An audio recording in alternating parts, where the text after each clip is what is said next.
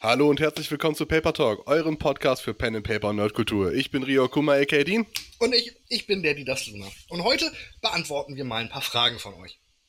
Tja, so ein paar Leute haben tatsächlich mal persönliche Fragen gestellt. Das mag man gar nicht glauben. Aber wir sind anscheinend interessant genug, dass Leute Dinge von uns wissen wollen. Ja, was spannend ist bei der einen oder anderen Folge mit ganzen sieben Klicks. Ja, aber wir haben auch durchaus Folgen, die ganz schön viele Klicks haben. Also das hat uns echt gewundert. Ähm, wir freuen uns auf jeden Fall über jeden Klick, das müssen wir mal dazu sagen. Auch, auch wenn es nur einer ist, äh, ist es einer mehr als keiner. Das ist richtig und Wieder Le wichtig. Lebensweisheiten mit Dean heute. ganz schlimm. Nun gut. Ähm, wollen wir mal mit der ersten Frage anfangen direkt? Nein. Fantastisch, habe ich mir gedacht. Ja. Deswegen frage ich so doof, ne? Ja, ich weiß. Nein, ähm, ich habe äh, Feedback gehört. Aha, Ähm, warum hast nur du Feedback gehört? Ja, weil äh, nicht alles über Social Media läuft. Das ist Ähm, ja widerlich. Eine ganz witzige Geschichte. Also ich habe Feedback gehört über Umwege. Aha. Ähm, und die Person wusste auch gar nicht, dass dieses Feedback jemals bei mir ankommen wird. Weil er nicht wusste, mit wem er darüber redet. Nämlich Das mit jemandem aus meinem engeren Dunstkreis. Das war äußerst witzig. Nein, ähm, um das mal kurz runterzubrechen, wir haben uns ja mal über Tumult in Niewinter unterhalten. Ja, das war, glaube ich, die letzte Folge sogar. Hm, Das ist sehr gut möglich. Ähm, und das hat jemand zum Anlass genommen, das Ganze mal auszuprobieren. Und Mhm. zwar der liebe Alex, wie mir zugetragen wurde, die wohl beste Schulassistenz in ganz Niedersachsen. Grüße gehen raus an der Stelle. An Aha. jeden, der im öffentlichen Dienst und besonders in den Schulen tätig ist. Ihr baut für unsere Zukunft und das finde ich großartig und das kann man gar nicht genug wertschätzen. Ähm, deswegen die WhatsApp-Nachrichten Memo Alex Schulassistenz. Jetzt verstehe ich das auch. Ich habe gedacht, das wolltest du einfach nur so als Platzhalter für irgendwas benutzen. Nee, nee, war schon, war schon Relevanz. ähm, hat sich unser Feedback dazu oder unsere, mein, meine Meinung mehr dazu ja zu Herzen genommen und hat das Ganze mal ausprobiert zu Hause. Allerdings nicht so wie ich, um den Nachwuchs da so ein bisschen ranzukriegen, Okay. sondern um seine Partnerin da ranzukriegen und damit Okay. in Kontakt zu bringen. Und das hat, äh, so wie ich gehört habe, überraschend gut funktioniert. Und das freut mich natürlich sehr. Und das gibt mir natürlich nochmal recht, weil ich ja gesagt habe, man muss keine Ahnung von Pen and Paper haben, um daran Spaß zu haben. Und es ist ein sehr netter Weg, um da mal ranzukommen. Richtig, ja. Und diese Rückmeldung gibt mir natürlich recht und das freut mich sehr schön, dass ihr Spaß damit hattet.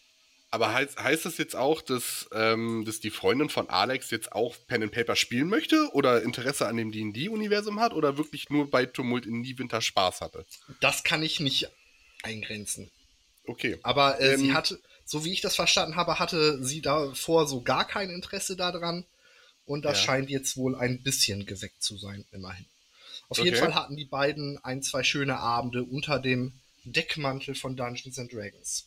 Fantastisch. Also, Alex, wenn du zuhörst, schreib uns doch gerne mal auf Instagram. Äh, ich würde das ganz gerne mal hören, ob deine Freundin sich jetzt ähm, auch dazu, dazu erbarmt, mit dir D&D zu spielen, weil äh, ich kann jetzt aus persönlicher Erfahrung auch sagen, mit äh, meiner mittlerweile Verlobten ähm, spiele ich ja auch D&D. Ähm, und es ist fantastisch. Also das, das ist nochmal so eine ganz andere Art von, von Bonding innerhalb der Beziehung, wenn du halt auch außerhalb des Schlafzimmers Roleplayst.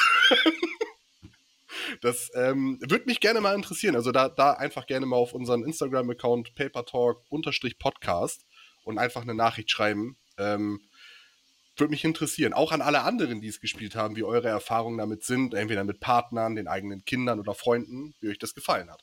Könnt ihr gerne nochmal ein Feedback geben. Ja.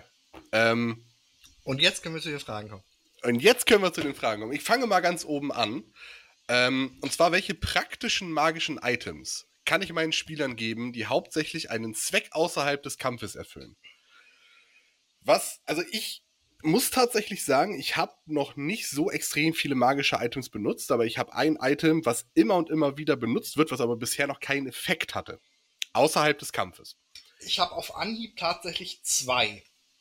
Äh, kannst du meins ja ausgleichen. Ich, ich erzähle noch mal kurz eben, was meins war.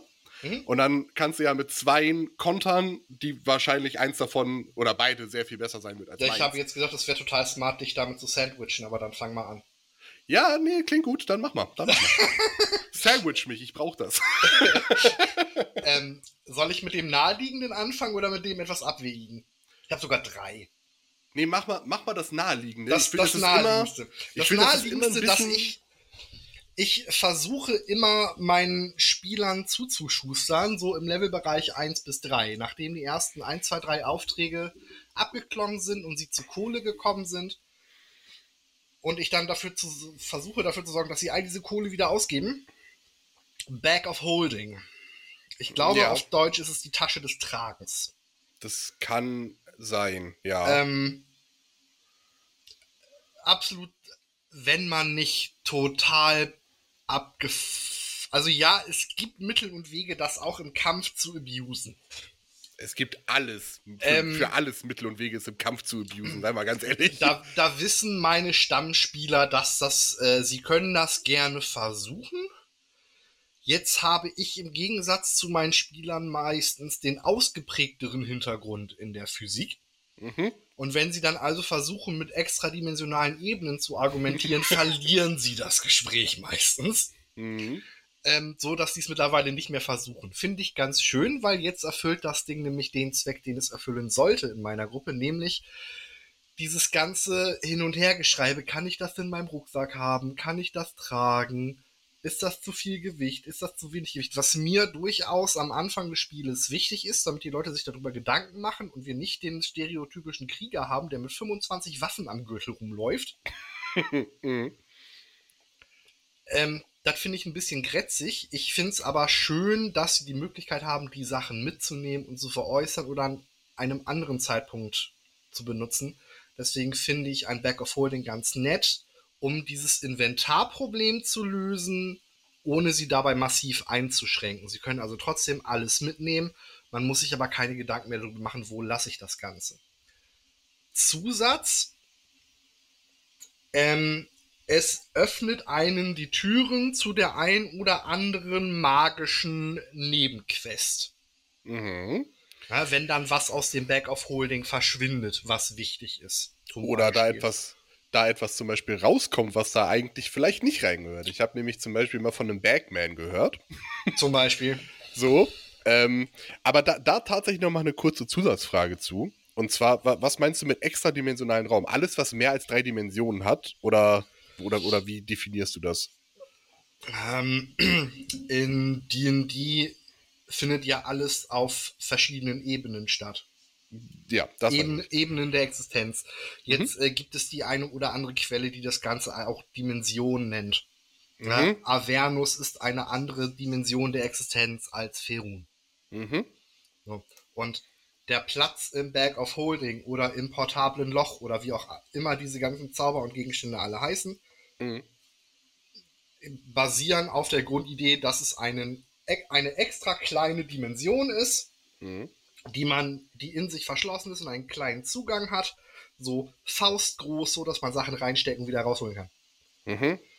Also, die sind weder im, in Avernus noch in Ferun zu finden. Es ist Genau, etwas, das ist- was komplett für sich steht. Genau. Okay, Eine okay. eigene kleine Ebene der Existenz. Okay. Ja, das stimmt. Da hast du recht. Das macht Sinn. Ähm, bei mir ist es der Mysterienschlüssel. Finde ich ist einfach ein witziges Item. Ähm, der, ich, weißt du, wie der Mysterienschlüssel funktioniert? Nein. Der Mysterienschlüssel ist ein äh, Schlüssel, der in jedes Schloss gesteckt werden kann und man kann es immer versuchen, damit zu öffnen. Es funktioniert nur bei einer 20. Ähm, der Witz ist halt, du musst halt, also du hast halt eine Chance von 5%, dass du halt, ne, ne, egal welche Tür du damit öffnen möchtest, dass du sie auch öffnen kannst. Ähm, der Witz ist halt, dass egal an welche Tür sie kommen, so, sei, es auch nur irgendeine so Dorftür, ne, von irgendeiner Taverne, die abgeschlossen ist, meine Spieler versuchen immer den Mysterienschlüssel zu benutzen. So, das ist immer, oder Truhen, ganz egal was, wenn du irgendwo dran ein Schloss hast, dann werden sie versuchen, da, damit das zu öffnen. Und ich bin auf den Moment gespannt, wo irgendwann mal eine Jungfrau in Nöten, eine wirkliche Jungfrau, mit einem Ju Jung, hier, äh, Keuschheitsgürtel daherkommt und sie versuchen, das mit einem Mysterienschlüssel zu öffnen. Ich werde es nicht einbauen, aber der Gedanke ist sehr witzig. Okay. Ich erinnere mich aber schon richtig, dass in deiner Spielgruppe nur Mädels sind, ne? Richtig, ja. Ich befürchte, die finden das viel weniger witzig als du. Oh doch, ich glaube schon. Vor allem, wenn es eine männliche Jungfrau ist. Ja, gut, aber dann funktioniert. Aber Naja, gut, ah, lassen wir das. hm, Ich denke schon, dass das funktioniert, aber wir müssen da auf die Physik nicht eingehen. Ist gut. Aber wie, wie funktioniert das? heißt also, sie versuchen das Schloss damit zu öffnen und dann machen sie einen Prozentwurf und du entscheidest anhand dieses Prozentwurfes, was, wo, wo die andere Seite des, der Tür ist. Quasi. Nee, tatsächlich nicht. Also die, ähm, der Mysterienschlüssel funktioniert wirklich nur als reiner Schlüssel. Du, da passiert sonst nichts. Es ist ein Schlüssel, der mit einer Chance von 5%, also bei einer 20, einfach nur das Schloss aufschließt. Achso, okay. Mehr nicht. Aber es ist halt schön, dass du quasi deinen dein, ähm, Spielern ein Tool an die Hand geben kannst, selbst wenn die keinen Rogue in der Gruppe haben. Und die wollen halt irgendwo rein. Und sie haben halt einfach das Glück, dass die eine 20 würfeln. Dann kommen sie halt da rein, wo sie normalerweise in der Regel nicht reingekommen wären. Das kann Möglichkeiten eröffnen, sag ich. Mhm. Und das Ähm, ist definitiv kein Item, was irgendwie overpowered ist oder so. Ja. In dem. Ist das aus einem offiziellen Buch, aus dem Abenteuer? Wo hast du den her? Äh, das ist tatsächlich aus dem äh, Eisnadelgipfel-Abenteuer. Okay. Steht da drin, dass der auf eine 20 das öffnet oder mit 5% Wahrscheinlichkeit? Auf eine 20. Okay. Aber ich meine, Ja, unterm Strich das gleiche, ja, ist mir bewusst. ja, Worauf ich hinaus wollte, ist, ähm, man könnte noch ein extra Minigame draus machen, dass die Leute vorher eine Zahl von 1 bis 20 bestimmen müssen. oder Und dann würfeln. was richtig unwahrscheinlich wird, dass sie erstmal die Zahl auswürfeln und danach nochmal die gleiche Zahl würfeln müssen. Aber das ist, das ist richtig unwahrscheinlich. Aber Mit- auch hart witzig. Ja, das stimmt. Das könnte man so oder so machen. Gut, dann äh, hau mir noch mal dein, dein absurderes Gegenstand, dein, deinen absurderen Gegenstand in die Ohren. Ein unbeweglicher Stab. Oh, davon habe ich mal gehört. Na, ist Irgendwas, irgendwas klingelt da. ein, ein Stück Metallrohr im Prinzip, so 40 Zentimeter lang, so daumendick. Ähm, gibt die Variante auf Knopfdruck, gibt auch die Variante mit ähm, Zauberwort. Und das Ding verharrt in der Position, in der es aktiviert wurde. Mhm. Auch geil. Mit- Mit auch so viele Möglichkeiten, das zu nutzen. Mit zweien davon kann man sich laut Regelbuch eine Leiter improvisieren. Voll Ne? gut. Du kletterst den einen hoch, nimmst den unteren, löst den, setzt den hoch, aktivierst ihn, kletterst hoch, greifst nach unten, deaktivierst. Mhm. Ja? Ähm, du kannst damit Türen versperren. Du kannst damit Leute an eine Stelle fixieren, sagen wir es mal so. Mhm.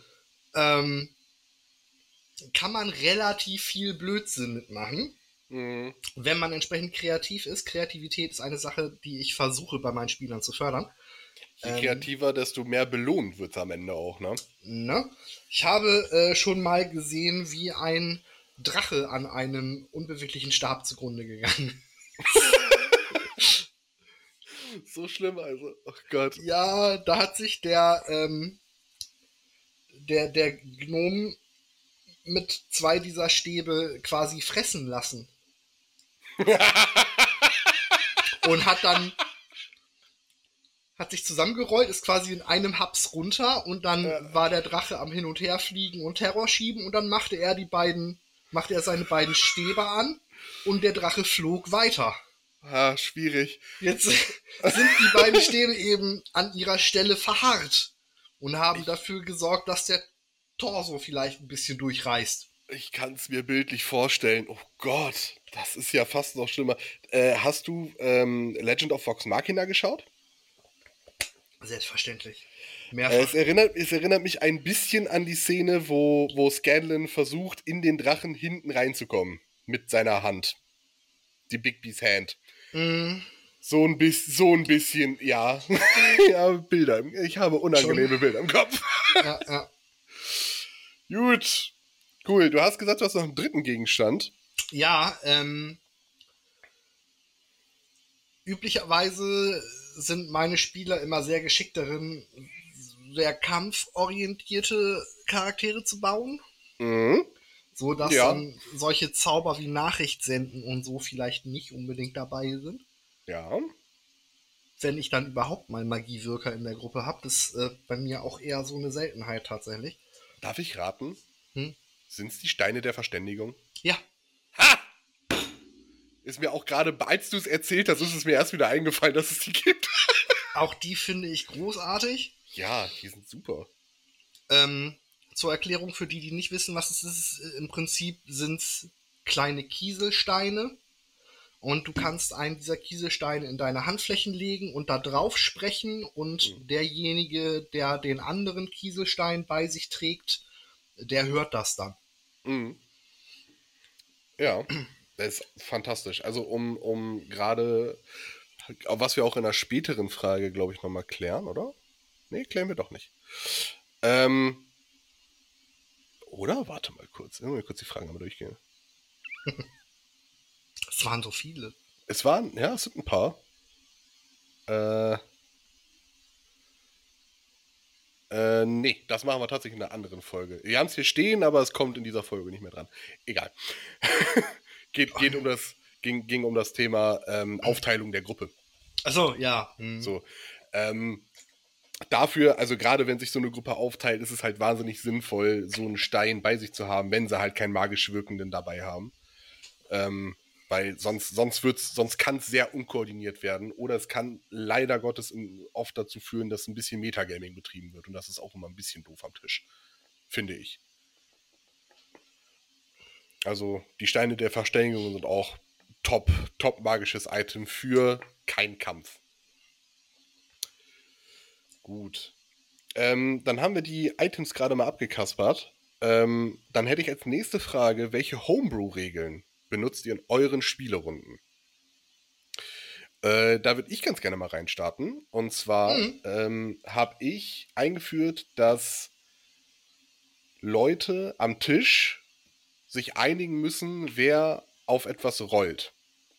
Weil wir hatten in einem Dungeon das Problem, dass äh, die Türen eine relativ hohe Schwierigkeitsstufe hatten und alle immer wieder hintereinander gesagt haben, okay, die Tür geht nicht auf, dann roll ich jetzt. Oh, ich krieg die Tür auch nicht auf. Ah, dann roll ich jetzt. Und ich habe gesagt, die müssen sich jetzt darauf einigen. Es gibt nicht umsonst Klassen äh, oder so, so ein Klassensystem in D&D. Mehr oder weniger läuft das ja darauf hinaus, dass es Leute gibt, die Dinge besser können.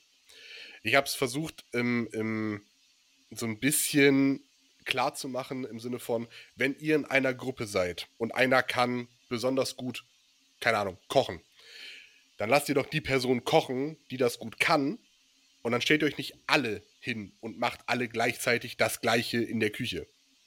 So Ja. habe ich das versucht zu argumentieren und dann haben sie Ja. auch eingesehen, macht schon Sinn, dass wenn jemand gut Schlösser knacken kann, dass der der Einzige ist, der das versucht, weil wenn der das schon nicht kann, schafft es rein logisch der Rest der Gruppe eher noch weniger. Also das soll ein bisschen dazu führen, dass die Leute sich nicht zu sehr auf ihr Würfelglück verlassen.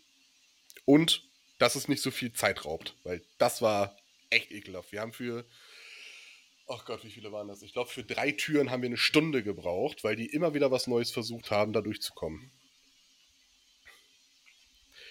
Das war eine, das ist eine meiner Homebrew-Regeln. Na huch? Hast du was runtergeschmissen oder war das bei mir? Nee, das war das müsste bei dir gewesen sein. Bei mir ist, glaube ich, nichts passiert. Achso, da stromert jemand auf dem Flur.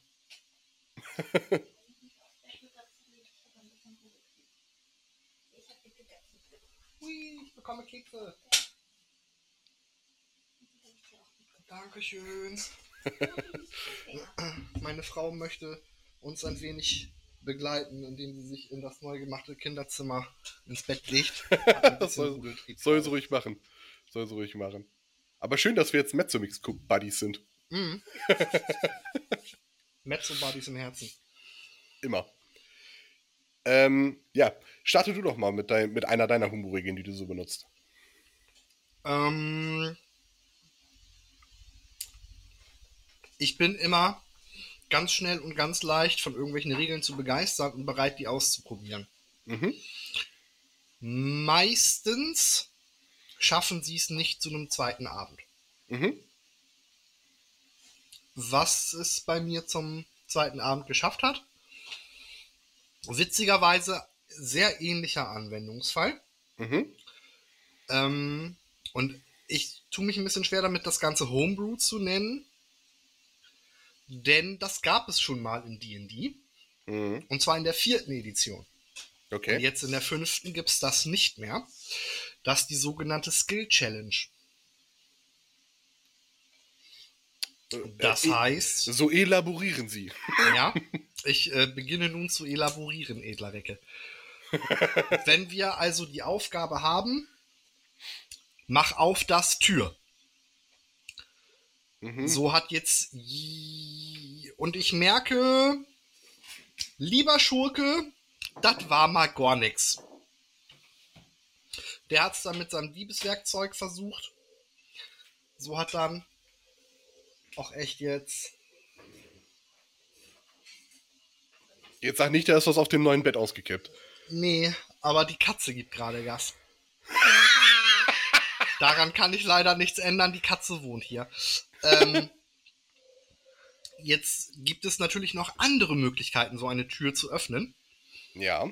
Und ähm, dann hat jeder der partizipierenden Spieler, also in meiner Stammgruppe wären es dann vier Spieler, wenn die ganze Gruppe zusammen unterwegs ist. So können Sie mir jetzt vier verschiedene Möglichkeiten darlegen, wie Sie gedenken, diese Tür zu öffnen. Mhm. Ja. Der Schurke möchte das Schloss knacken. Der Barbar möchte die eintreten. Der Druide möchte das Holz so verformen, dass da ein so großes Astloch drin ist, dass, er, dass die durchsteigen können. Und der ähm, äh, äh, der Mönch Kling- möchte das Ganze anzünden, weil ist ja aus Holz und brennt bestimmt gut. Ich hätte jetzt gesagt, der Kleriker sagt, ich bin, ich diene dem Gott der Türen und der öffnet mir das.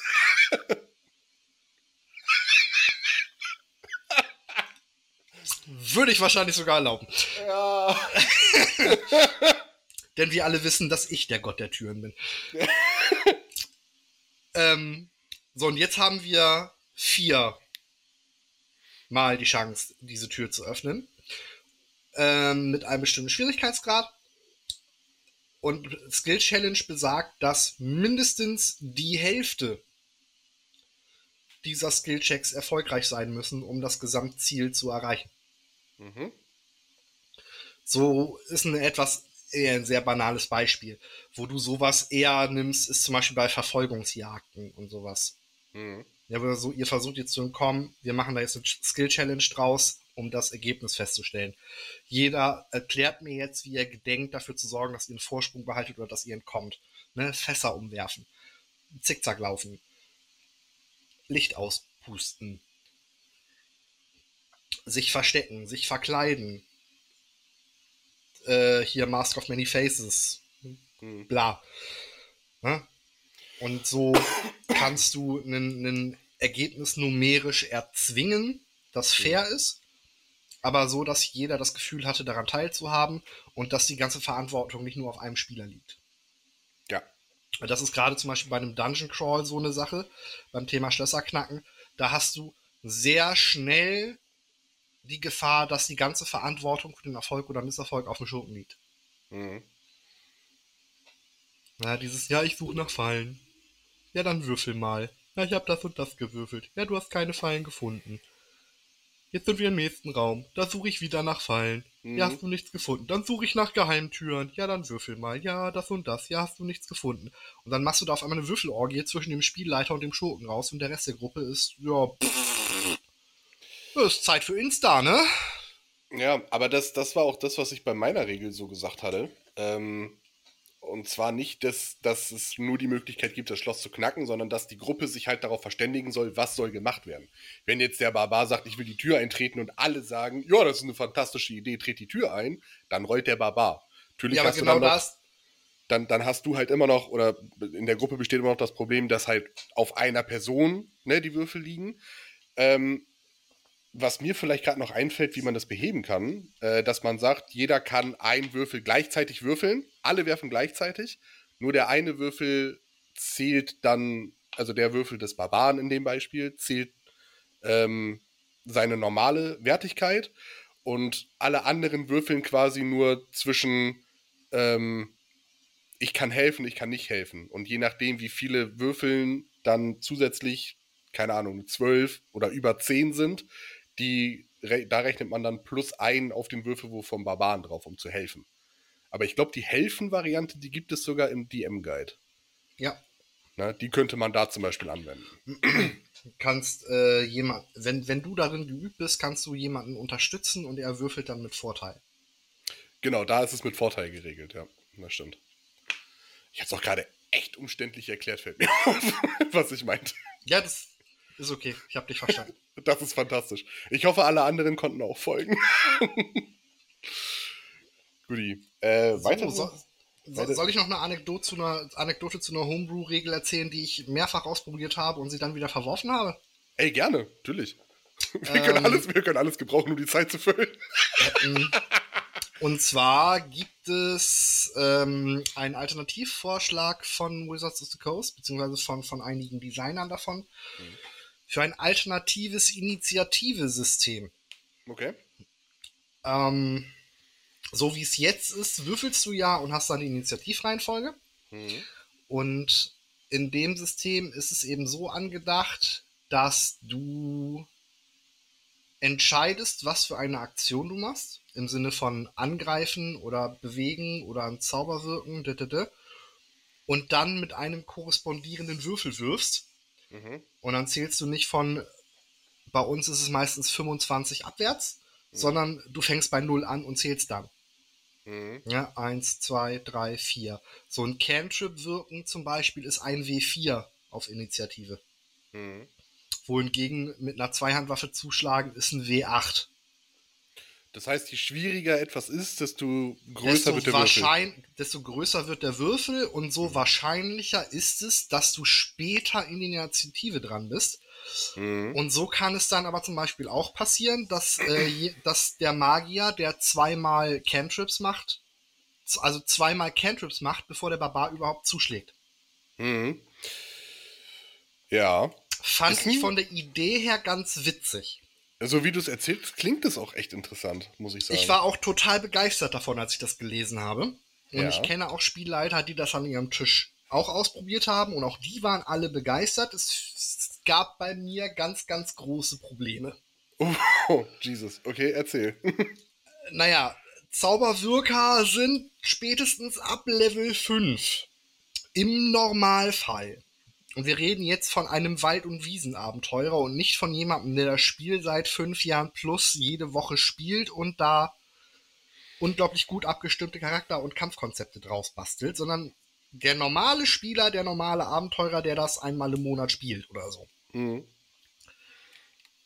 Ab dann, in solchen Gruppen ist es üblicherweise so, dass die Zauberwirker spätestens ab Level 5 einen deutlich höheren Schadensoutput haben als alle anderen. Mhm. Einfach weil sie ein besseres Aktionsmanagement haben durch ihre Klasse. Mhm. Wenn die jetzt aber mit sowieso schon besserem Aktionsmanagement auch noch öfter dran sind, dann nimmst du halt die Notwendigkeit für solche Klassen wie Kleriker, Barbar, Krieger und Waldläufer komplett raus. Ja, bei Krieger würde ich dir nicht zustimmen, weil die, glaube ich, ab Level 3 Action, Action Search dazu kriegen oder ab Level 4. Das heißt, sie kriegen auch eine weitere Aktion. Irgendwie müsste man das dann ja auch noch in diesem Initiativesystem verwerten. Mhm. Hast du dir da mal Gedanken drüber gemacht, wie du dieses System handhaben wirst, wenn Leute mehr, äh, wenn, wenn Leute mehr Aktionen pro Runde zur Verfügung haben? Dann haben sie mehrere Würfel. Mhm. Okay. Verstehe.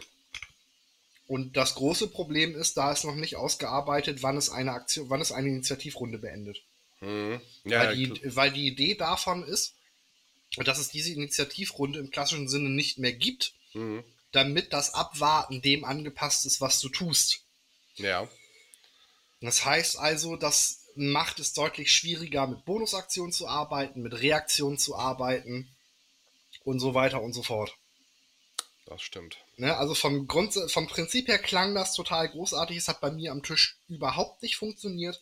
Es kann daran liegen, dass ich einfach zu blöd bin, um es richtig umzusetzen. Das ist eine legitime Möglichkeit. Mhm. Heißt unterm Strich aber trotzdem hat bei mir am Tisch nichts verloren, wenn ich es nicht umsetzen kann. Nee, klar, da, da muss hauptsächlich tatsächlich der DM mit zufrieden sein, weil der ist der, der da hauptsächlich mit am Arbeiten ist. Gut. Ähm, Oh, ähm, Homebrew-Regel, die in allen Spielgruppen umgesetzt wird, in denen ich spiele. Niemand mag Elektrum. Niemand mag was? Elektrum. Niemand mag was? Elektrum. Niemand mag was? Du weißt schon, diese Kackwährung, die im Spielleiterhandbuch steht, die niemand benutzt. Die existiert bei mir nicht. Deswegen kenne ich die Huch. nicht. Deswegen frage ich, was? Ja, genau. ja, genau. Das, die, den Scheiß braucht keine Sau. Ich habe auch irgendwie noch nicht so ganz verstanden, wie das Umrechnungssystem ist. Normal ist es ja so, du hast von Bronze zu Silber 10, Ja. von, und dann von Silber zu Elektrum auch 10, aber von Ja. Elektrum zu Gold irgendwie 100. Das ist so ganz weird. So, das, das, Ähm, das ist nicht nee, linear. Ja, richtig. Es ist, äh, also, 10 Bronze sind, äh, 10 Kupfer sind ein Silber. Genau. 10 Silber sind ein Gold. 5 Gold sind ein Elektrum. Oh Gott, ja, so eine Und, Kacke und war das. ich glaube, 5 Elektrum sind ein Platin. das macht zumindest Sinn, Wa- was, was dann entspräch, was dann 25 Gold sind ein Platin entspräche, ne? ich glaube. Äh, ja. Nee, ja, doch. Hast du recht, mathematisch, für, aber ich habe gerade gesagt, es macht Sinn, es macht doch keinen Sinn. Ne, In, richtig. in, Und in, in meinem Kopf hat es gerade Sinn gemacht. es, es, es macht dir halt die ganz, das, das Nette an diesem System war immer, es ist halt ein Zehner-System, damit kann jeder vernünftig arbeiten. Mhm. Dies, was diese Zwischenwährung soll, ich weiß, also doch, ich weiß, was sie soll, aber findet bei mir am Tisch. Also jeder weiß, dass es existiert und wir haben uns alle drauf geeinigt. Nope, machen wir, nehmen wir nicht. Also was man vielleicht mal überlegen könnte, wäre halt einfach als Homebrew-Regel zu sagen, ein Elektrum sind 10 Gold und 10 Elektrum sind ein Platin. so, dann hast du halt auch wieder diese, diese Linearheit da drin. Aber Ja. alles andere fände ich auch. Also, wenn, wenn man das nicht macht, dann sollte man zumindest Elektrum rausnehmen. Ja, pass auf, bei mir ist es so, äh, 10 Kupfer sind ein Silber. 10 Ja. Silber sind ein Gold, Mhm. 10 Gold sind ein Platin. 10 Korrekt. Platin sind ein Edelstein. Mm, Okay. Ähm, ja, ich sehe den Punkt. Ich finde, also ich, ich, ähm, ich spiele ja nun mal auch noch Eisnadelgipfel und da drinnen steht zum Beispiel bei bestimmtem Loot, dass es ein Edelstein ist, der den Gegenwert zu 50 Gold hat. Mhm. So, dementsprechend würde das ja nicht hinkommen, wenn du immer sagst, dass ein Edelstein Das, immer das ist 10, richtig. 10 Platin sind. Ja.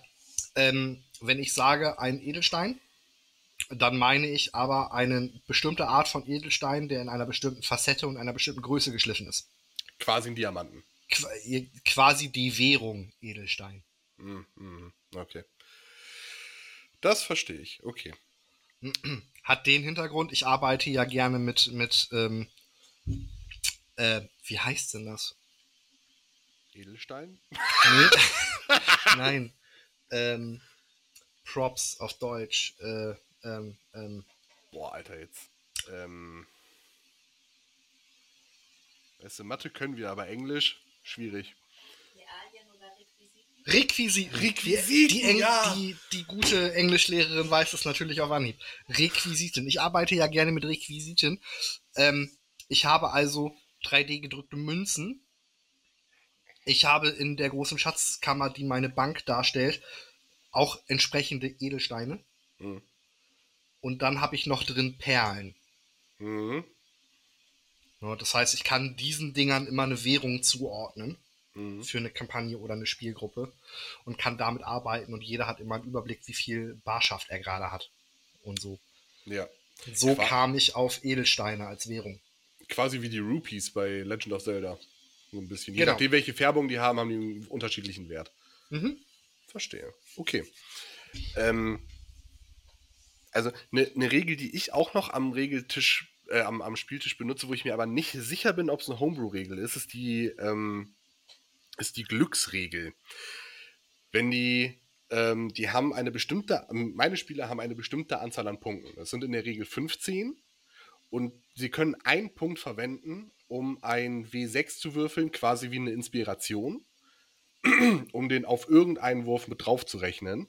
Aber diese Punkte sind, ich glaube, die, die kriegst du alle fünf Level, kriegst du fünf Punkte dazu. Und deswegen muss man schon ein bisschen haushalten, wie man die einsetzt. Das ist so die Regel, die ich mit am Tisch habe. Okay. Fällt dir nicht viel zu ein, wa? Ja. Warum nicht? Wäre jetzt nichts, was ich in meiner Gruppe ausprobieren würde. Mhm. Weil das ist, weiß ich nicht.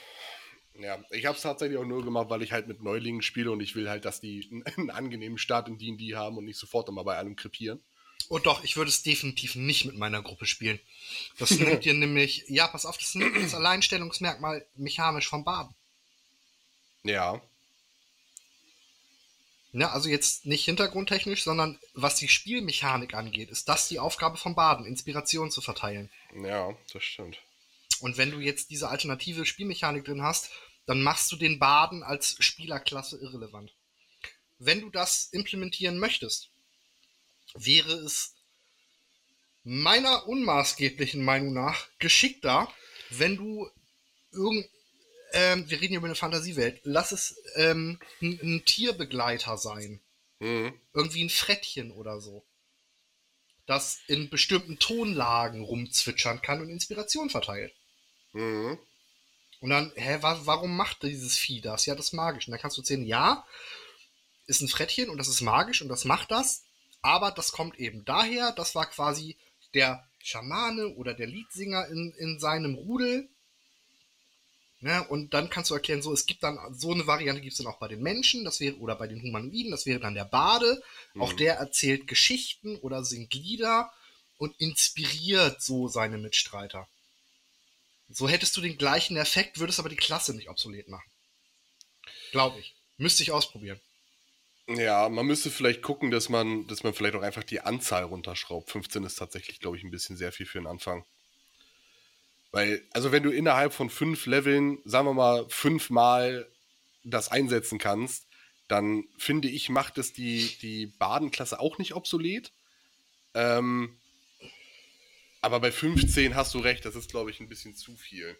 Ich habe gedacht, dass wenn man nur alle fünf Level diese Punkte zurückkriegt, dass das dazu führt, dass man halt ein bisschen damit haushalten muss. Weil der Bade, der kann halt einfach dreimal am Tag, hier komm, du, krieg, du kriegst Inspiration und du kriegst Inspiration und du kriegst auch Inspiration.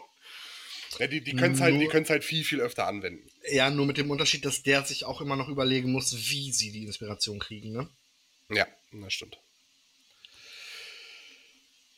Ja, okay. Dann, Also ich äh, verstehe, warum du das machst, gerade damit sie Erfolgserlebnisse haben. Müsste ich ausprobieren, aber aus erläuterten Gründen wäre das jetzt nichts, was ich am Tisch probieren wollen würde. Vielleicht streiche ich das auch einfach, oder, oder ich sage, ab einem bestimmten Punkt können die einfach keine Punkte mehr zurückkriegen und damit ist das dann zu Ende, mehr oder weniger. Ähm, ich habe es jetzt, wie gesagt, am Anfang gemacht, damit sie sich halt ein bisschen einfacher einfinden können, ein bisschen einfacher Erfolgserlebnisse verspüren und ein bisschen einfacher Bock aufs Spiel bekommen. Weiterhin. Ähm, wo hattest du die Idee her? Äh, die habe ich in einem Reddit-Thread mal gelesen. Hm, Schon ein bisschen was her. Es tickelt gerade so ein bisschen bei mir im Hinterkopf. Ich glaube, und da nagel mich mal bitte nicht drauf fest, ähm, dass das schwarze Auge mit der fünften Edition eine ähnliche Mechanik eingeführt hat. Mhm. Ich glaube, da nannte sich das Ganze Schicksalspunkte oder so. Darf ich mal kurz gucken? Ich habe das irgendwie mal geschickt. Die konntest du irgendwie aufwenden, um Würfel zu verbessern oder zu wiederholen. Äh, irgendwem habe ich das doch mal geschickt. Das gibt's doch nicht. Warte. Ich habe da extra ein Bild von gemacht, kann mir doch keiner erzählen. Mittels Schicksalspunkte kann ein Held gefährliche Situationen überstehen, in denen ein anderer den sicheren Tod gefunden hätte. Ein Held startet mit drei Schicksalspunkten. Durch die Vor- und Nachteile Glück oder Pech kann er den Maximalwert verändern. Gibt der Held einen Schicksalspunkt aus, muss er bestimmte Bedingungen erfüllen, damit er einen Punkt zurückbekommt. Ein Held kann nie mehr Schicksalspunkte besitzen, als sein Höchstwert erlaubt. Ähm, folgende Möglichkeit stehen dem Helden mit Schicksalspunkten offen. Erster, wer bereit ist, einen Schicksalspunkt auszugeben, kann in einer Kampfrunde einmalig als Erster handeln. Ähm, wer einen, zwei oder alle Würfel bei einer Eigenschafts- oder Fertigkeitsprobe oder einer Attacke, Verteidigung, bla bla wiederholt, darf einen Schicksalspunkt ausgeben und einen Würfel wiederholen. Mhm. Und wie wiederholen macht schon, das finde ich auch ziemlich geil.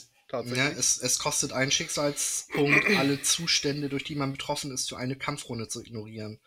Wer eine Verteidigung im Kampf stärken will, gibt einen Schicksalspunkt aus und erhält bis zum Ende der aktuellen Runde einen Bonus von 4 auf Verteidigungswürfel. Gut, das ist bei DS, äh, bei D&D meistens irrelevant.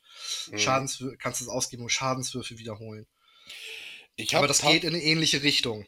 Ich habe tatsächlich das gefunden, was ich meinte, und es ist also ganz anders, als ich das mir abgespeichert habe im Kopf. Ähm, das steht tatsächlich so im Dungeon Masters Guide drin. Mhm. Und zwar die Heldenpunkte. Heldenpunkte funktionieren sehr gut in epischer Fantasy oder mythischen Kampagnen, wo die Charaktere eher Superhelden gleichen sollen als gewöhnlichen Abenteurern. Mit dieser Option startet ein Charakter auf Stufe 1 mit 5 Heldenpunkten. Wann immer der Charakter eine Stufe aufsteigt, verliert er alle nicht ausgegebenen Heldenpunkte und erlangt einen neuen Wert in Höhe von 5 plus die halbe Stufe des Charakters. Ein Spieler kann einen Heldenpunkt immer ausgeben, wenn er einen Angriffswurf, Attributswurf oder Rettungswurf ablegt. Der Spieler kann den Heldenpunkt ausgeben, nachdem der Wurf abgelegt ist, aber bevor die Auswirkungen des Ergebnisses angewendet werden. Einen Heldenpunkt auszugeben erlaubt es dem Spieler, einen W6 zu würfeln und das Ergebnis dem W20 hinzuzufügen und so möglicherweise ein Scheitern in einen Erfolg zu verwandeln. Ein Spieler kann pro Wurf nur einen Heldenpunkt ausgeben. Zusätzlich kann der Spieler immer einen Heldenpunkt ausgeben, wenn der Charakter dabei scheitert, mit einem Rettungswurf den Tod abzuwenden und so das Scheitern in einen Erfolg zu verwandeln. Ja, das ist der Heldenpunkt. Ähm, das hatte ich mir ganz anders abgespeichert. Ja, merke ich. Wahnsinn. Mit fünf Punkten macht das Ganze auch ein bisschen mehr Sinn. Nun gut, äh, weiter im Text. das ist peinlich zuzugeben, dass ich so eine Regel krass verkackt habe. Egal. So, Das gehört dazu. ja. Mann, ich Ähm. bin ja auch noch nicht so lange dabei. ähm, sollen wir, ha- hast du noch eine Regel oder sollen wir mit der nächsten Frage weitermachen? Mm, nee, so ad hoc habe ich da jetzt nichts. Hm. Was ich gerne hinzufügen würde Ja. zum Thema Homebrew. Ähm, wenn ein Spieler ankommt und sagt, kann ich das und das ausprobieren, so Homebrew-Klassen und Rassen, habe ich bei Reddit gesehen, sah witzig aus. Mhm.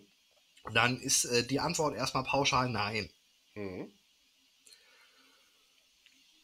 Dann setze ich mich mit dem Spieler zusammen und wir können uns darüber unterhalten, was findet er an der Nummer denn cool? Und wie kann man das vielleicht selber umsetzen? Mhm. Geht mir nicht darum, dass ich alles verbieten will, was irgendwie im Internet zu finden ist, sondern liegt leider daran, dass die meisten Sachen, die Homebrews sind, die du dann irgendwie bei Reddit oder so findest, alle total kaputt sind. Stark unbalanced. was, was okay ist. Denn das sind Leute, das, das sind Sachen, die sich die Leute zu Hause ausgedacht haben. Mhm. Und ja, ich bin jetzt Spielleiter mit ein paar Jahren Erfahrung, aber ich bin kein Game Designer. Mhm. So, das sind, gibt es Perspektiven, die ich als Spielleiter habe. Es gibt Perspektiven, die ich als Spieler anders sehe, die ich als im Vergleich zu dem, was ich als Spielleiter sehe. Mhm. Ne, ich merke das zum Beispiel, wenn ich bei Derix hier am Tisch sitze. Das Mhm. sind Sachen, da mache ich Sachen als Spieler, da würde ich, wenn das bei mir einer am Tisch machen würde, wenn ich das Spieler hätte, würde ich da auch nur mit dem Kopf schütteln. Tisch So, umschmeißen. aber, ne, aber er kann das handeln. ja. So. Ich würde mich da dann schwer mit tun in der Situation, zum Beispiel. Gibt Mhm. auch Sachen, die kann er nicht handeln, bei denen ich bedenke, okay, ich verstehe das Problem nicht. Mhm. Aber, ne, das ist sein Tisch, das sind seine Regeln, dem habe ich mich zu beugen, weil er ist der Spielleiter und ich bin da der Spieler. Richtig. Der hat sich die Arbeit gemacht, um mich zu bespaßen, also schraube ich mich zurück. Punkt. Mhm. Ich habe nun selber auch schon ein, zwei Klassen geschrieben. Und üblicherweise, bevor ich das meinem Spielleiter zum Entscheid vorlege, lege ich das zwei bis fünf anderen Spielleitern vor und frage, bist du der Meinung, das ist zu schwach, bist du der Meinung, das ist zu stark? Mhm. Und wenn ich da dann allgemeinen Tonus habe, mache ich Anpassungen und zeige das dem Spielleiter und rede dann mit ihm darüber, warum, wieso, weshalb und hat das einen Einfluss auf die Mechaniken. Ähm, Rassen selber machen ist mittlerweile ja gar kein Problem mehr, seitdem wir Taschas endlich auf Deutsch haben. Ja. Damit ist es, damit hat es Tascha nämlich auch zu uns an den Spieltisch geschafft. Das ist also gar keine Problematik mehr und es gibt keine Notwendigkeit mehr für irgendwelche Homebrew-Regeln, was Rassen angeht, weil die Custom Lineage ist ja jetzt für alle der modifiz per boah, modifizierter Stammbaum? Per persönlicher Stammbaum? Irgendwie sowas heißt es auf Deutsch. Ich hab's leider gerade nicht hier. Ich hab das einer, einer befreundeten DM geschickt, beziehungsweise geliehen, weil die das bei sich mal brauchte und ich hab's leider noch nicht zurück. Ich würde es dir sagen, wenn ich es da hätte. Ja, alles gut. Ich renne jetzt auch nicht nach unten, um es zu holen. Alles gut. Aber das, das nimmt halt die Notwendigkeit für äh, Homebrew-Rassen raus. Mhm. Ja, natürlich. Wenn es offizielle Regeln dazu gibt, warum sollte man dann eigene benutzen? Richtig. Ne, bei Klassen ist das so ein Thema, das immer mal wieder aufkommt. Ja. Das ist immer, da kann ich jetzt nicht pauschal, also der allgemeine Tonus ist, wenn es bei Reddit geupvotet ist, ist es wahrscheinlich zu stark. Mhm. ja, in der Regel schon. Äh, wie stehst du denn zu, ich weiß gar nicht, ob du dich damit auseinandergesetzt hast, aber wie stehst du zu dem Bloodhunter von Critical Role? In welcher Version? Äh, in der Version, die aktuell bei D&D Beyond zu finden ist. Witzig. We weiß ich nicht, kann ich dir nicht sagen. Dein Ähm, letzter Stand. Me- mein letzter Stand war, dass der von der Idee total witzig ist, aber hart spezialisiert und in 85% der Fälle unspielbar. Mhm. Weil Ja, unspielbar sogar. Okay. Weil dir die ganzen fancy also nach meiner Interpretation war er, also der letzte Stand, den ich hatte, das war Version 1.3, glaube ich, Mhm. ähm, war es ein Dual-Wielder Ranger mit Spezialisierung auf anpassbare Erzfeinde, würde ich es nennen. Mhm. So war ja angelehnt an das Witcher-Universum. Richtig. Ich fand die Ide- Idee total großartig. Ich ähm, finde das auch als Charakterkonzept total großartig. Ich, na okay, unspielbar ist das falsche Wort. Man kann den spielen. Der ist nicht, o- als ich geguckt habe, war er nicht massiv overpowered, Mhm. eher ein bisschen underpowered. Ja, weil, weil die Spezialisierung halt so extrem reinkickt. Weil gegen, gegen seine spezialisierte äh, Rasse, die, gegen die er quasi, oder von der er Jäger ist, da ist er ziemlich stark, aber alles andere ist eher so meh. Das, das stimmt schon. Also ich habe mir das auch nicht so extrem angeguckt. Ich wollte nur mal so deine Meinung dazu hören.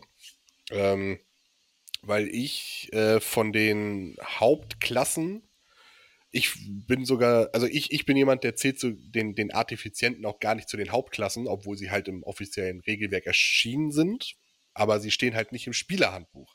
Ja, ja. es ist weiß, halt schon, es ist Mhm. irgendwie nicht, es gehört offiziell dazu, aber es ist nicht so richtig da. Mhm. Und ähm, ich, ich persönlich finde auch, dass der Artifizient, gerade, also wenn du ein eher kampfbasiertes System hast, ist das halt auch nicht ganz so stark. Weil ich finde, dass der nicht, also das ist halt eine Supporterklasse. Und ähm, selbst die anderen Supporterklassen, wie der Druide zum Beispiel, hat wesentlich mehr Möglichkeiten, auch Schaden auszuteilen, als der Artifizient. Ähm, bei diesen Nischenklassen ist das so. Die sind imstande, sehr hohe Schadenswerte rauszudrücken. Dann musst du aber sehr genau wissen, was du tust und wie verschiedene Sachen miteinander funktionieren. Als Charakterkonzept immer wieder großartig. Finde ich total klasse. Ähm, wenn meine Gruppe den Fokus auf Kampf legt, würde ich den jetzt vielleicht auch. Also, na, ich bin der Typ, der ihn genau dann spielen würde. Weil es witzig ist oder Ja, Humor ist halt alles.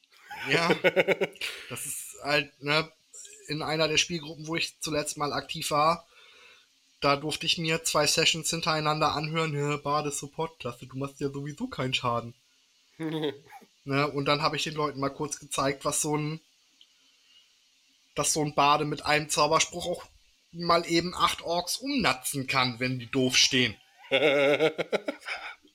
Ist das dieser, ähm, dieser Zauberspruch, mit dem du so ein lautes Geräusch in den Umkreis Genau. erzeugst? Ja. Ja, das hat, das hat, ähm, hier Axgas Frau hat das bei mir am Tisch auch geschafft. Die hat damit fünf Zwerge genatzt. das war witzig. Ne? Dann, dann würfelst du und sie alle ver verkacken ihren Safety-Check und dann guckst du den Spielleiter an. Supporter-Klasse, ne? genau. Guti.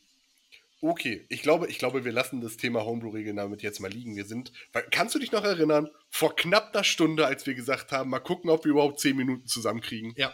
Jetzt sind wir Ähm, bei aber- knapp einer Stunde. Aber dazu soll gesagt sein, wenn ihr bestimmte Empfehlungen für Homebrew-Regeln habt, die wir uns mal angucken sollen, ne? immer her damit.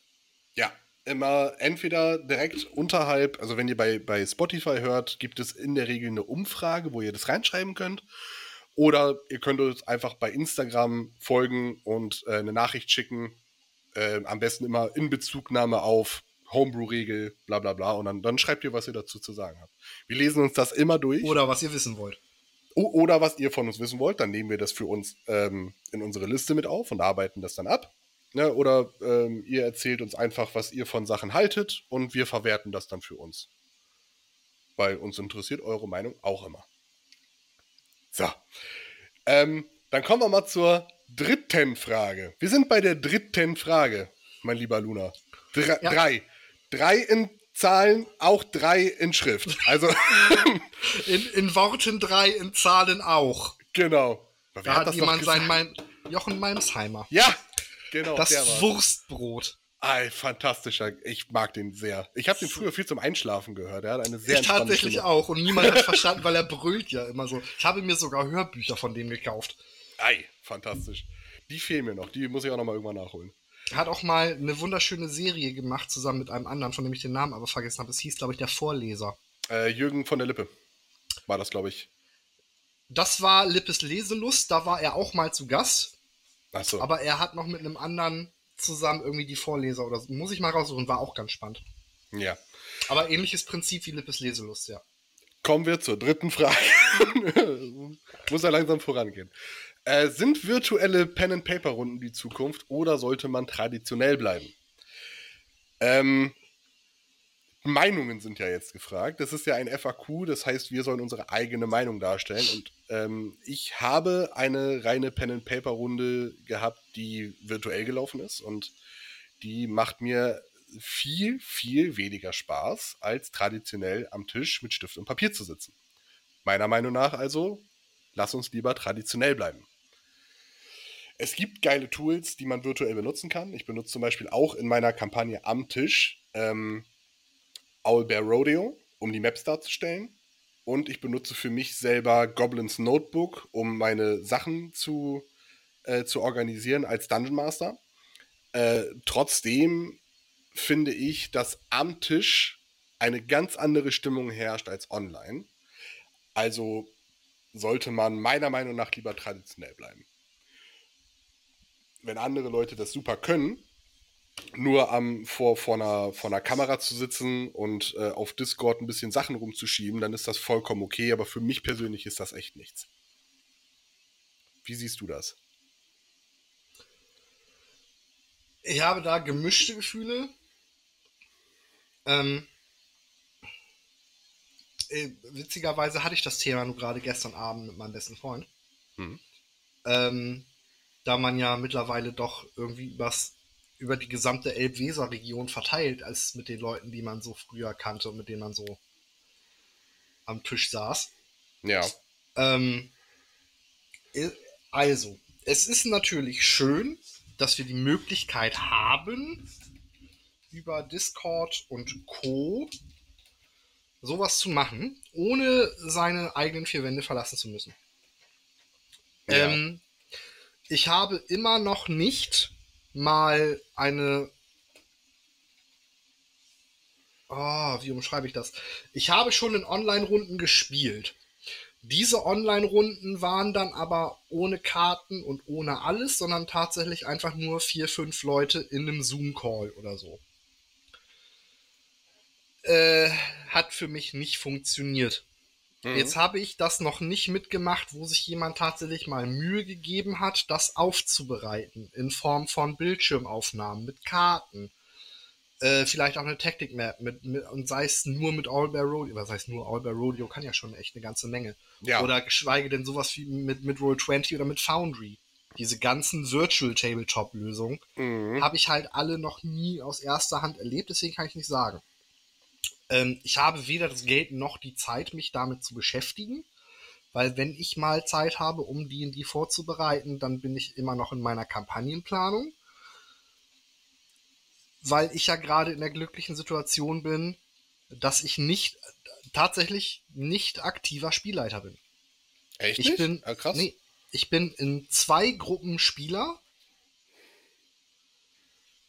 Ähm, gut, diese beiden Gruppen unterscheiden sich in einem Mitspieler, der quasi, ne, die, die Person 5 ist quasi in der einen Gruppe der eine und in der anderen Gruppe der andere. mhm. Und die, die Person 1 bis 4 sind in den Gruppen deckungsgleich. Mhm. Ähm, beide Spielleiter, Spiel, eigentlich Stammspieler von mir. Mhm. Ne? Crush Sketch und Derexy, beide kennst du. Korrekt. Ähm, dementsprechend ist das ganz angenehm momentan für mich, dass ich sagen kann, gut, ich weiß, welche Kampagne bei mir als nächstes gespielt wird. Und die kann ich jetzt nach und nach in Ruhe vorbereiten und dafür Sachen zusammensuchen. Und weiß aber auch, ich habe noch ein gutes halbes Jahr Zeit, bis da der erste Abend gemacht wird. Das ist zur Abwechslung mal ganz entspannt. Mhm. Aber wenn, dann mache ich halt, arbeite ich daran, weil da sind die Requisiten, die ich benutzen möchte, auch ein bisschen elaborierter. Mhm. Ähm, dass ich nicht so richtig sagen kann, online finde ich cool, finde ich kacke. Wenn das irgendwann mal tatsächlich soweit kommt, ähm, hier Crush Sketch hat das mal angekündigt, er würde gerne mal einen Abend streamen wollen Mhm. mit, mit zwei, drei, vier Spielern und das aufbereitet und dann auch über All Bear Rodeo und oder Discord, äh, wäre ich sofort bei, um das auszuprobieren, habe ich keine Meinung zu. Weil Mhm. habe ich noch nicht in schön aufbereitet mitgemacht. Mag funktionieren, weiß ich nicht. Ich bin bis dato tatsächlich mehr so der Tischspieler. Ich mag das sehr gerne. Was bei mir aber nicht nur daran liegt, dass äh, das wird am Tisch gespielt und da haben wir immer so gemacht und das gehört sich so. Mhm.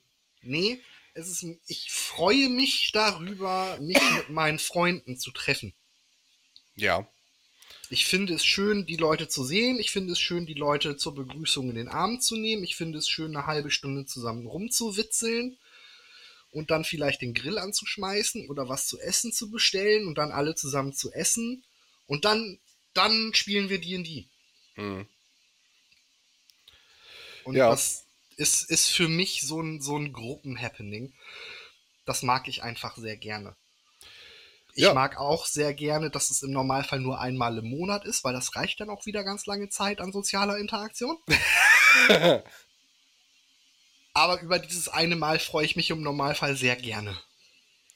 Ja, ich bin da total bei dir. Äh, mir geht das sehr, sehr ähnlich. Ähm, für mich ist halt auch noch echt ausschlaggebend, dass ich es bisher einfach noch nicht in gut erlebt habe. So, ich habe eine komplette Runde gehabt, die nur online war, weil der Kumpel, der Dungeon Master war, der kam irgendwo aus Sachsen.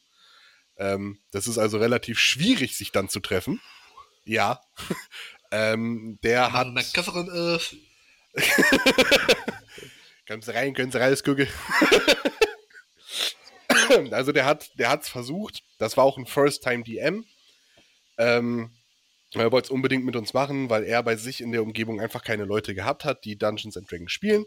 Also haben wir gesagt, gut, okay, bereit was vor, wir kommen dazu und ähm, er hat über äh, auch über All Bear Rodeo gemacht, auf mein Geheiß quasi hin, weil er mich gefragt hat, wie, wie man das am besten machen kann. Er hat ein paar Sachen vorbereitet, aber es ist einfach, es ist nicht so, ich, also ich fühle mich nicht in die Geschichte hineingezogen, wenn ich am PC sitze. So, ich brauche dieses wirklich Face-to-Face. Nicht über Kamera, sondern dass ich ihn, dass ich den Personen ins Gesicht spucken könnte, wenn ich denn wollen würde. Darum geht's. Ja, verstehe ich. Ja, also, ne, wie du selber sagst, ist diese wirklich persönliche soziale Interaktion. Ja. Das ist, das ist ein, ein so wichtiger Teil des Ganzen. Und also nicht mal, wie du auch gesagt hast, nicht mal, weil wir haben das immer schon so gemacht, sondern es fühlt sich einfach besser an, als wenn du nur die Person über, über einen Bildschirm siehst. Ja, also äh, im, im, im Konsens, wir sind beide eher der Meinung traditionell. Ähm, sofern es noch keine bessere Aufarbeitung virtuell gibt. Ich glaube, das können wir so stehen So, lassen. sofern es keine bessere Aufbereitung virtuell in unserem Dunstkreis gibt. so. Also es gibt ja Gibt es offensichtlich. durchaus. Ja, ja, ich habe auch schon ein paar gesehen, aber es gibt leider einfach nicht, nicht Leute in unserem Umfeld, die da die Muße zu haben ähm, oder, oder überhaupt das, das Können oder die Zeit haben. Das Also ich weiß, dass mein Bruder zum Beispiel eine Foundry-Lizenz hat Mhm. und auch das komplette D&D-Paket in Foundry hat. Das komplette? Ja. Alter, er muss Und- ja richtig Asche gelassen haben. Das war, glaube ich, zwei oder dreimal Weihnachts- und Urlaubsgeld, was da reingegangen ist. Das glaube ich gerne. Oh Gott, ja. Ähm, oder irgendwelche günstig Keys aus China, auch das kann sein. Ich bin da immer. Nein, der hat schon original gekauft. Ja, gibt auch original gekaufte Windows-Lizenzen, die nur 7 Dollar kosten. So ist nicht. Ja, richtig. Ne, wir machen hier nichts Illegales. Es sind keine, keine illegalen Lizenzen oder so. Das ist alles. Original. Würde ich im Leben nicht erkennen. Ich benutze ja kein Windows, egal. ähm, Seiten sind vorbei. ähm, wenn der das dann vielleicht irgendwann mal so drauf hat, also der, der ist da immer mal wieder am rumfrickeln, aber der sagt halt auch, "Ja, ich habe das jetzt 20 Jahre mit Papier und Stift gemacht. Das ist halt schon, schon eine krasse Umgewöhnung, Hm. dass das dann, und, und vor allem das dann auch so hinzukriegen, wie du es dir von vornherein vorstellst. Hm. Also es gibt zum Beispiel bei Roll20 die Möglichkeit, äh, wenn du, wie hieß das? Es gibt eine, ich glaube, eine Bitmap-Datei oder so. Also ich habe ich hab ein Programm, heißt Dungeon Alchemist. Kann man sich auf Steam kaufen. Ist ein richtig, richtig geiles Tool, um 3D-Maps zu bauen. Zum Beispiel auch für Dungeons and Dragons Abenteuer. Habe ich mal probiert. Ähm, man kann die exportieren, das Teil, dass, dass sogar die Wände, die man in den Dungeons gesetzt hat, als Wände auf dem Bild erkennbar sind. Nicht nur für das Auge, sondern auch vom Programm. Und es gab dann Dynamic Lighting bei Roll20. Was fantastisch ist, weil wenn du deine ähm, Tokens hingesetzt hast und gesagt hast, dieser Token hat gerade eine Fackel und der geht in einen neuen Raum, wird halt wirklich nur das erhellt, wie der Reichweite hat. Wenn er an der Ecke ist, kann er nicht hinter die Ecke gucken. Das ist quasi dynamisches Fog of War und es ist fantastisch. Also es gibt die Möglichkeit, das vernünftig zu machen, nur das Problem ist, dass man da halt wirklich, wirklich viel Zeit reinstecken muss, um dann ein ansehbares und vernünftiges, spielbares Ergebnis rauszukriegen. Und das, dafür haben wir bei einem 8-Stunden-Arbeitstag einfach keine Zeit. Oder Ja, es dauert dann- halt wirklich lange. Wenn es dann bei den acht Stunden noch bleibt, ne? Das ist ja auch. Genau, genau. Sache. Das ist ja so Minimum. Ich wurde ja jetzt auch neulich wieder gefragt, wo denn meine ganzen Überstunden herkommen. Ja, wo kommen die wohl her? Weißt, und dann stehe ich da, ich weiß gar nicht, was du willst, es sind doch nur 28. Diese Woche. nee, nee, ta ta tats tatsächlich seit Januar. Das muss man aber auch dazu sagen. Ich bin äh, dieses Jahr auch mit äh, 12 Minusstunden gestartet. Das ist quasi ein extra Monat, den du gearbeitet hast. Ne, eine extra Woche. Eine, eine extra Woche. Ja, aber darauf kalkuliere ich ja tatsächlich auch so ein bisschen. Ne? Hm. Also ich Ja. Beschwere mich relativ selten, wenn ich mal eine halbe Stunde bis eine Stunde länger geplant werde, weil es summiert sich bei mir fast immer so auf, dass es zum September, Oktober dann für eine extra Woche Urlaub reicht. Hm. Die nehme ich dann tatsächlich immer gerne mit. Ja, äh, ich, also das Problem, es gibt ja im Endeffekt auch kein Problem mit Überstunden. So, gibt nur Probleme mit zu wenig Bezahlung oder zu wenig Extraleistung vom Arbeitgeber. Richtig. Hervorragend. Aber das soll gar nicht Thema sein. Nein, absolut nicht. Gut. Also, sofern es in unserem Umkreis nicht eine vernünftige Umsetzung eines virtuellen TTRPGs gibt, sind wir beide der Meinung, am Tisch ist besser. Fantastico. Gut, dann kommen wir zu den richtig persönlichen Fragen. Das vorher waren persönliche Fragen, aber jetzt haben wir eine Kategorie, da steht tatsächlich persönliche Fragen. ähm, ich würde fast sagen, das halten, versuchen wir mal ein bisschen kürzer zu halten, als die drei Fragen vorher, die ungefähr jeweils 20 Minuten gedauert haben. Ja. Quickfire. Quickfire. Ähm, welche Abenteuergenres findet ihr am besten?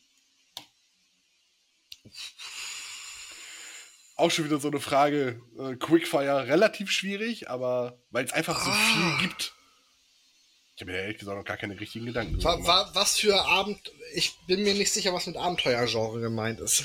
Äh, Abenteuergenre ist, glaube ich, so ein bisschen was gemeint. Soll es eher in, in so ein Horror- Horror-Mystery, also so ein Call of Cthulhu-Setting gehen? Soll es eher in eine Richtung von.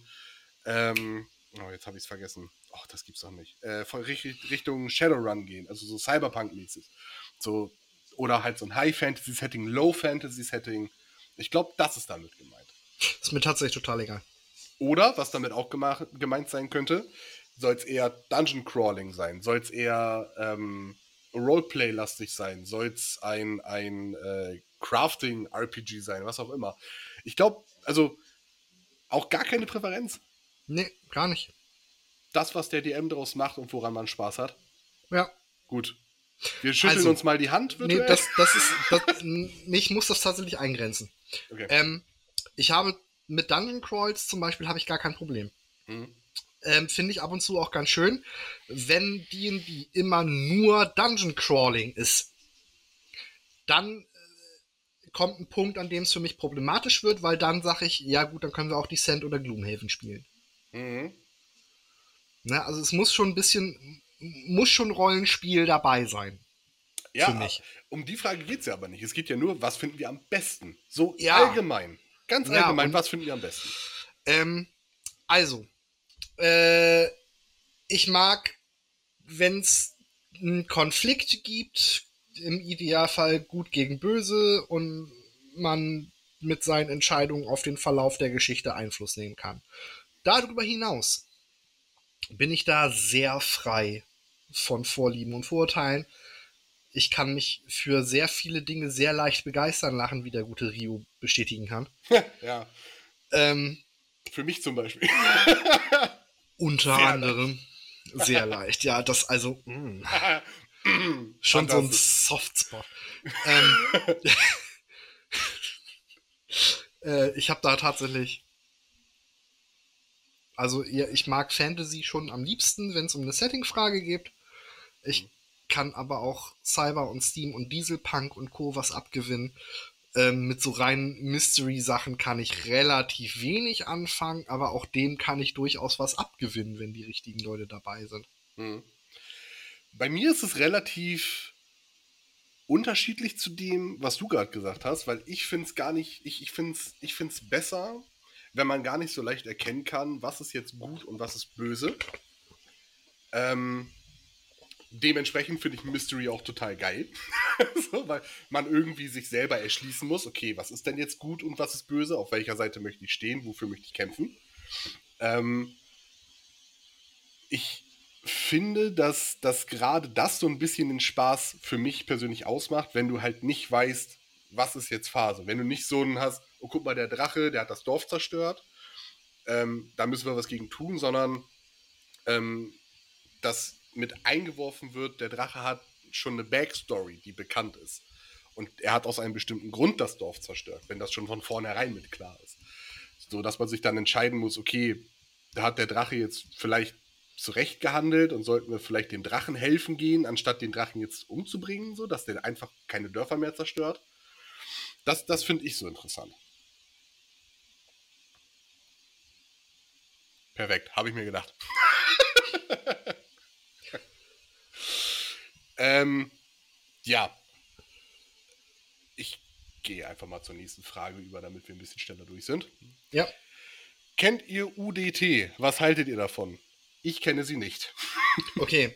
Äh, UDT steht für Ultimate Dungeon Terrain. Das hat vor ein paar Jahren irgendeiner von den äh, Bastelspielleitern auf YouTube angefangen. Okay. Ähm, die Idee davon ist, dass du die Szenerien quasi auf einem Drehteller darstellst. Mhm. Ähm, ist unterteilt in drei Zonen. Äh, in der Mitte ist die Nahkampfzone, dann kommt die Fernkampfzone und dann kommt die Zone, du bekommst mit, dass irgendwas passiert, kannst damit aber nicht interagieren. Und anstatt deine Bewegung großartig auszuspielen, du sagst halt, du bewegst dich und kannst dich dann eine Zone vor oder zurück bewegen. Mhm. Ähm, der Ansatz dahinter ist, dass man mit weniger Terrain und Co. auskommt und dass man die Vorbereitung eher cineastisch aufbereitet, wie man es zum Beispiel für ein Theaterstück machen würde. Mhm.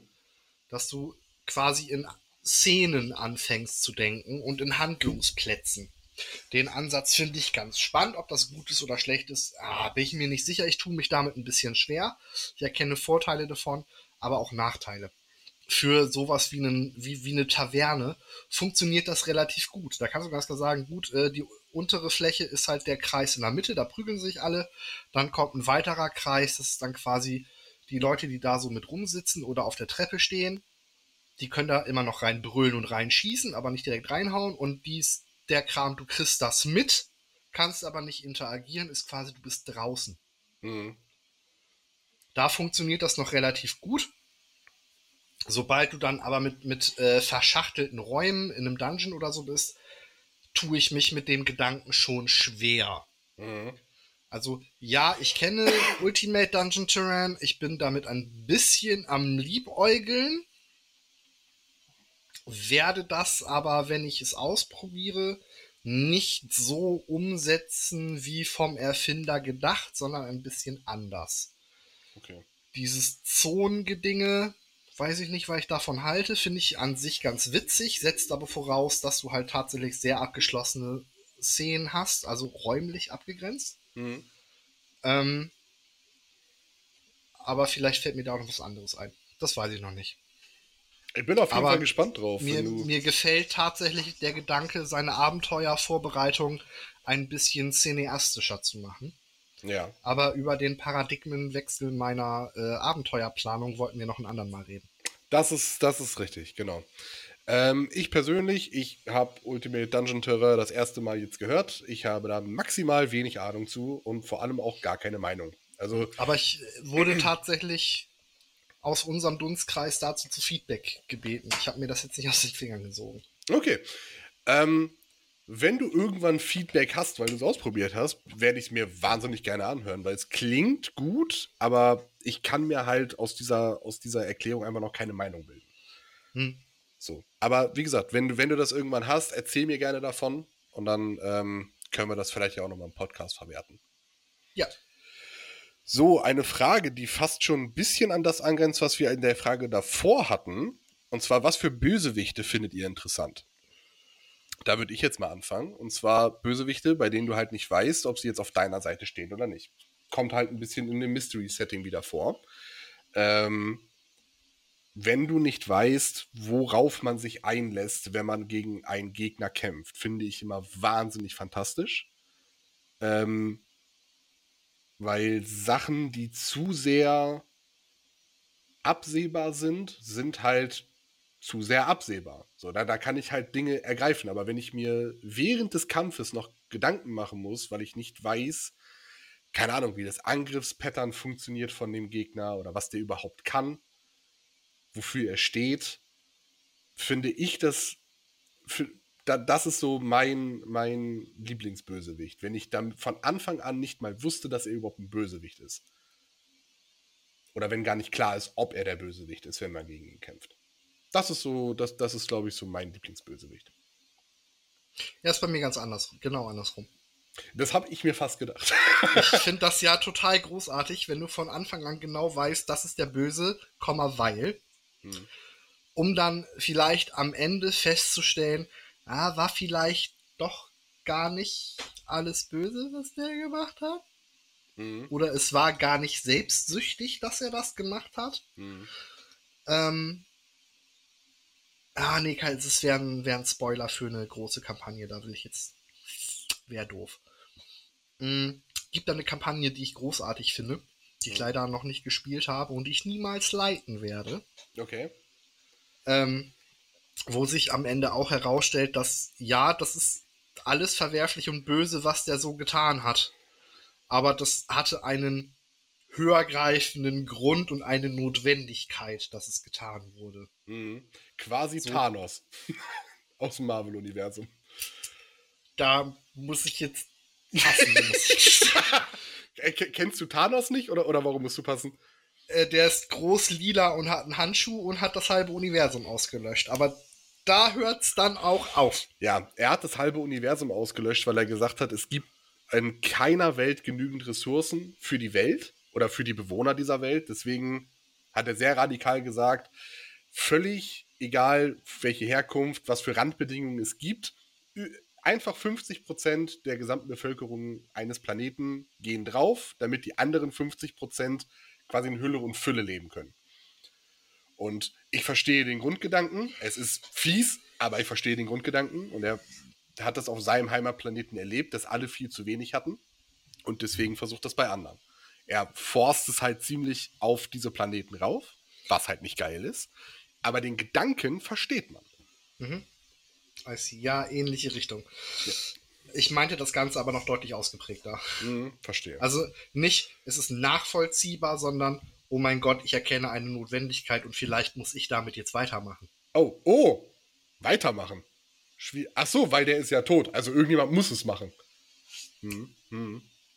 Ja, also fast, fast ein bisschen, äh, im Endeffekt fast deckungsgleich mit meinem.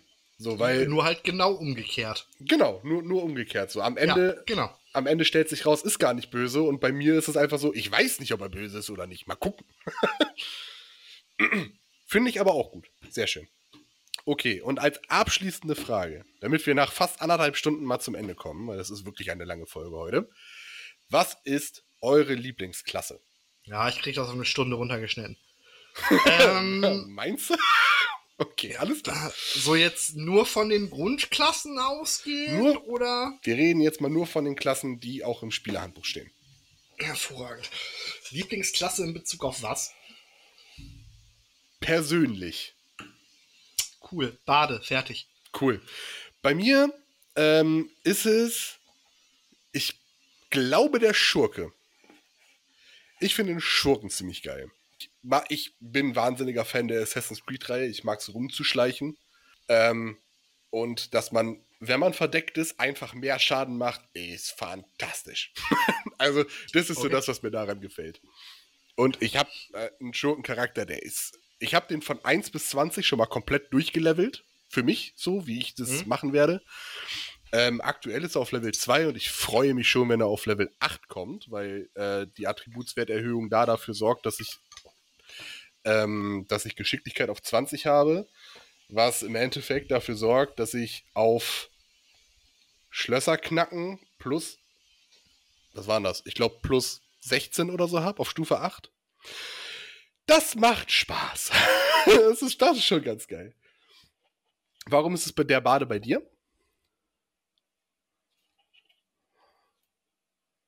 Ich mag Musik und ich laber gerne Blödsinn. Ja, ja, Vicious Mockery und Inspiration, ich sehe das. Ja, ja. Fantastisch. Ja, eine schöne kurze Frage mal zum Abschluss. Wenn ihr weitere Fragen haben solltet, können wir, wenn wir genug Fragen haben, in der Zukunft nochmal so eine FAQ-Folge machen. Die müsstet ihr uns aber schreiben. Wir können leider keine Gedanken lesen. also, wenn ihr irgendwas von uns wissen wollt, Meinungen zu bestimmten Dingen, wie wir zu Sachen stehen, zu Fragestellungen oder zu Problematiken, ähm, schreibt uns das alles ähm, im, im, äh, bei, bei Instagram unter papertalk-podcast, liken, Nachricht schreiben, dann wissen wir Bescheid. Wenn ihr weitere Anregungen habt, auch immer alles, im Endeffekt, wenn ihr uns irgendetwas mitzuteilen habt, macht's am besten über Instagram. Da werdet ihr immer eine, zumindest gelesen, aber in der Regel kriegt ihr sogar eine Antwort, eine kleine. Zumindest, dass es angekommen ist. Ähm, dann wünschen wir euch einen wunderschönen restlichen Tag, wann auch immer ihr das hört. Und ähm, vergesst nicht, uns eure. Äh, Mann, ich krieg. Ohne Scheiß, ne? Das ist so scheiße. Ich krieg, ich krieg diese blöden Verabschiedungen krieg nie. Es fühlt sich immer unangenehm an. Kannst du, kannst du nicht ein, kannst du nicht einmal eine Verabschiedung machen? Bitte. Einmal eine, einmal eine komplette. Ich, ich, krieg's, ich krieg's heute nicht, ich krieg's einfach nicht hin. Es wird Dann komisch. sch- Schrei, schreib mir mal eben äh, unten ins Textfeld, wie der Instagram-Kanal heißt. Ja. Aber bitte nimm meinen Rage mit rein. Mach ich glatt. Fantastisch. Ja, wir bedanken uns für eure Aufmerksamkeit, hoffen, die eine oder andere Frage wurde zufriedenstellend für euch beantwortet. Solltet ihr weitere Fragen haben zu unserer Meinung oder unserer Auslegung von Regeln, könnt ihr uns das gerne schreiben. Zum einen in der YouTube-Kommentarsektion oder papertalk-podcast, da findet ihr uns bei Instagram. Bis zum nächsten Mal. Bye bye.